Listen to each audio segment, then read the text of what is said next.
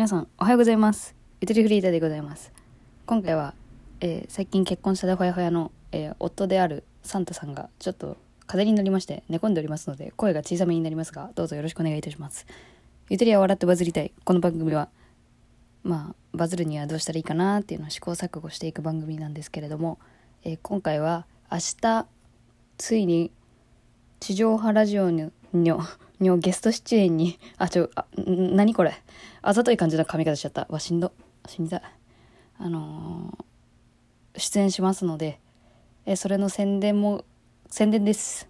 宣伝です。明日夜11時半 MBS ラジオぜひ stay tune していただいてえー stay stay を tune していただいてねぜひ聞いてほしいなと思っておりますけれどもえーまあこんだけ宣伝するからには自信たっぷりなんやろなと思われても仕方がないなというくらい私は一生懸命今宣伝を頑張っているわけなんですけれども。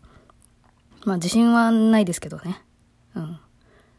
でもやっぱこう見てもらいたいなっていうだけですね。自信はないです。自信がないしすごい今が今が一番不安かもしれない。記憶がないからさもう。そう。どういう風にあのー放送オンエアになるかなんか全然想像がつかんというかもう不安でいっぱいなんですけれども。えそんな中皆さんの温かいお便りで何度か今心が保っている状態ですラジオネーム1号と呼ばれた男ラジオトークの内容や更新具合で何かあったなというのが感じられるようになると立派なゆとばずヘビーリスナーです。じらされるほどに事後の報告が楽しみになるともはや終わりです。手遅れです。あなたもヘビーリスナーです。残念ですね。もう戻れませんね。というようなリスナー向けのお便りを書いていただきました。いや、これいちごさんだけじゃないや、でもだいぶ変態な楽しみ方してくれてるけど、でもね、いや、おっしゃる通りなんですよ。私ももろに信頼環境がラジオトークのラジオトークに反映されてますので、いや、本当に、整理周期が多分わかるんじゃないかと噂の、えーあの番組構成になっております。番組構成。ななんていうの、投稿の順番 になってるんだよね、本当に。いや、でもそれにしてもね、この上半期は本当自分なりに、こう、頑張ってたつもりなんだけどね、そのバレないようにいろんなこと。まあ、ちょいちょいバレてたということで、まあそういう楽しみ方もあるんですよ、というような。えーいちごさんありがとう。いちごさん長く聞いてくれて本当嬉しい。えーあと続きましてね、えーそうそうそう、あのー先日あの、アウンワークという職業斡旋のやつを開きまして、それの感想として夜中におかしく、こんにちは、ゆとぼアウンワークでおすすめの仕事を紹介していただき、ありがとうございました。私にはすごい旅人求人サイト、サゴ城をおすすめしていただきましたが、ちょっと面白そうですね。実は4年前、夫婦で1年くらいかけて海外と国内数カ所を回るバックパッカー生活をしていた経験があるので、ユトボーの提案は結構興味の的を得ていて、ナイスアッセンと思いました。いや、マジで憧れるんだけど。マジでそういう夫婦になりたい。めっちゃ良くない？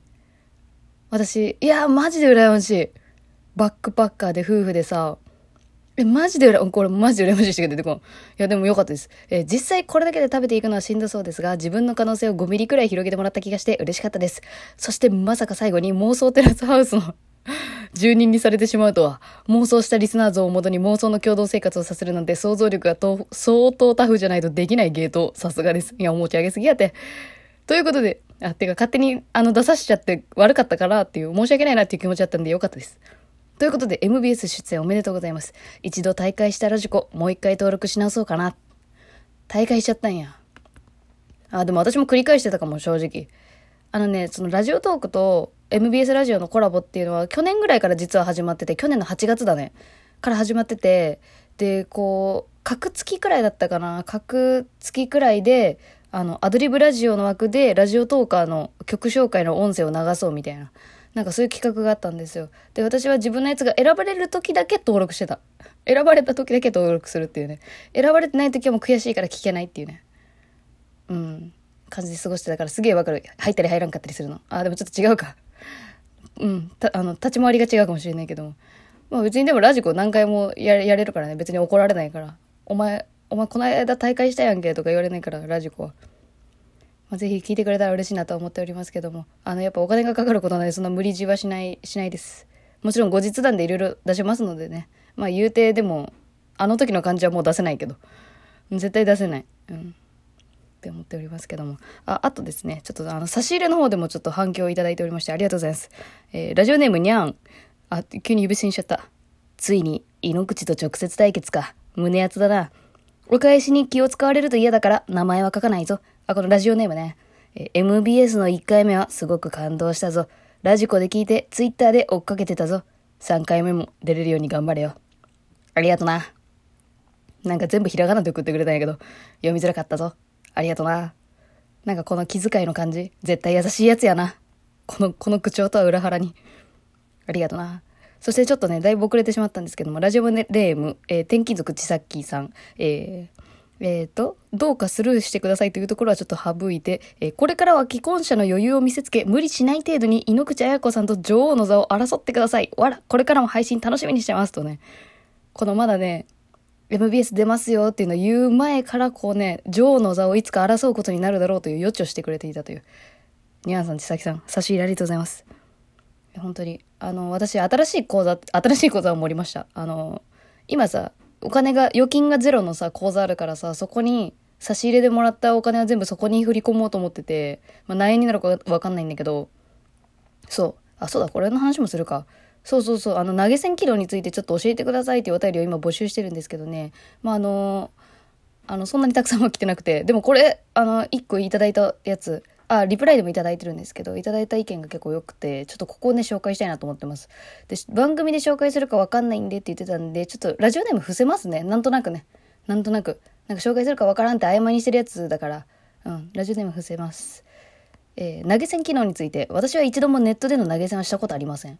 もしラジオトークで自分が投げ銭するとしたら、応援の意味でやると思います。好きな番組が続いてほしいし、パーソナリティのモチベーションアップになるならリスナーとしては嬉しいから。また、リスナー側のモチベーションも変化して、いい意味で共犯関係が味わえる気がします。差し入れ機能使ってみたいのですが、ラジオトークではツイッター連携を強制されるので、なんとなくそれが嫌でまだやってません。これなぁ。いや、えっ、ー、と、個人的には番組内で触れなくてもいいし、〇〇さんのコーヒー差し入れありがとうな、くらいのコメントがあれば、満腹すぎます。逆を言えばこれ以上言わんでいいって感じなんかな。あと全然違うけど、今度ユトバズフェス開催するから、プレミアムネギ100本くれ、みたいにクラウドファンディング的な差し入れの募り方あれば面白いなと思いました。いや、マジで、天才かと思った。マジでそれ。クラファン。プレミアムネギ100本。これ100万円分だよね、要は。マジ天才かと思ったね。いや、私さ、いや、確かにでもやるならそのさ、フェス開催するぜくらいまで言いたいけど、ちょっとまだね、追いついてないです、私に対するこの賛同者の。多分、クラ、ね、あれですよ、クラウドファンディングしてくれる人が多分、絶対足りない。もう本当にね、弱小です、私は。だから、でも来年の目標が一個あって、なんていうの？ファンミーティングっていうの？ファンミ？なんかそういう公開収録とか、なんかそういうのを来年やるのが目標。だから2、30人くらい集まってさ、やれたらいいなっていうのはちょっと実はふんわり思ってて。いや、それをクラファンするのいいっすね。いや、めっちゃいいじゃん。って思ったんで、あの、そう。あの、あの講座使おう、みたいな、うん、感じで思ってます。貴重な意見、ご意見、ご、ご、ご意見、ありがとうございます。ありがとうございました。いや、まあそんな感じなんですわ。で、そう、差し入れ機能どうやって読もうかなって迷ったんだけど、まあこんな感じで、あの、フリートークで喋ってる話題で、関連する差し入れそういえばあったわってなった時に読ませてもらおうかなと思ってます。なので、ちょっとね、差し入れ送った人はね、いつ読むねんみたいな感じになる可能性もあるかもしれんけども、ちょっと気長に待っていただいて、でも本当にありがとうございます。とてもとても本当に嬉しいです。うん、本当に嬉しいよね。なんか、なんていうの？その、別に、まあ、なくても聞いてもらえるだけで嬉しいんだけど、その、お金、なんだろうな、投げ銭するほどのものを自分が出すことができていたんだ、みたいなさ。なんかそういう自信につながるというか、もちろん再生数でも自信につながることもあるんですけども、こう目に見える形で教えてくれる人がいるというね、なんか人間の温かさを知るというか、え、なんかそれっぽいこと並べてますか？今もしかして。でも本当にありがとうございます。今回ちょっとお二人紹介させてもらいましたけども。ああ、明日ですよ、ついに。いや、あのね、いや、ちょっと今日、あれだわ。こんなお便りたくさん読むあれじゃなかった。いや、あの、その今すごい不安って言ったじゃないですか、最初に。明日オンエアですけど。まあ、その時にいつも私が支えてもらっていた曲を紹介したいなと思ってまして、えー、それがあのオフィシャルヒゲダンディズムの宿命なんですけどこれもうバカ有名なあの甲子園の曲です今年の。ですけどもえこれのカバーが好きなんですよ。虹色侍っていう YouTuber の宿命が好きなんですよ。でもこれね、いやもう本家超えた私の中で申し訳ないけど。ヒゲダンのファンの方には申し訳ないけど、本家超えてもう虹色侍の宿命のカバー、私が一番再生してる、マジで。森なしに。今37万回再生になってるけど。いやもう私も1万回再生貢献してるくらい再生してる。やばいです。あのね、虹色侍ってのは二人組の男の子なんだけど、ズマくんとロットくんっていう二人組で、で、まあ、ロット君がギターでズマくんがこう歌うのがメインでやってんだけど、まあ、最近テレビにちょこちょこ出てて、まあ、知ってる方もいると思います、もちろん。あの、インターネットやってる人もすでに知ってるよって方多いと思うんですけども、あの、即興ソング系で今話題になってんだよね。うん、そう。なんか単語ちょっと出しただけですぐ歌えるみたいな。それで話題になってる人たちなんですけども、あの、最初のバズり方は、あの、米津玄師のレモンをバックナンバー風に歌うとか、なんか、何々をレゲエ風に歌うとか、なんかそういう感じのアレンジで、こう、才能を開花させてるんですけども、その虹色侍の、もうただ純粋なカバー、ただのカバーが、マジで私も、あの、泣きそう、マジで、私だけこう、鳥肌めっちゃ立つんですよ。あの、あの宿命は、特に2番。特に2番。マジで。いや、まあ歌詞ももちろんいいんですよ。その原曲がいいからっていうのもあるし、で、でその虹色侍のその、ね、その技術というか表現力の高さというか、もう、あればっか聞いてた東京で。悲しい、悲しいというか、人に揉まれながら、あればっか聞いてた YouTube で。ぜひ皆さんも聞いてほしいなと思います。虹色侍の宿命。マジで、いやもう動画で見てほしいんだよ、本当に。身振り手振りがすっごいかっこいい、マジで。かっけーってなる。で、鳥肌、あ、もう同じこと何回もやっちゃう。まあ、それがすごい好きで、それに支えられてました。これからも聞くと思います。いや、本当にね、有名な曲なんだけど、なんていうの、もうなんか、あ噛み締め、噛み締めて聞いちゃったね。はい。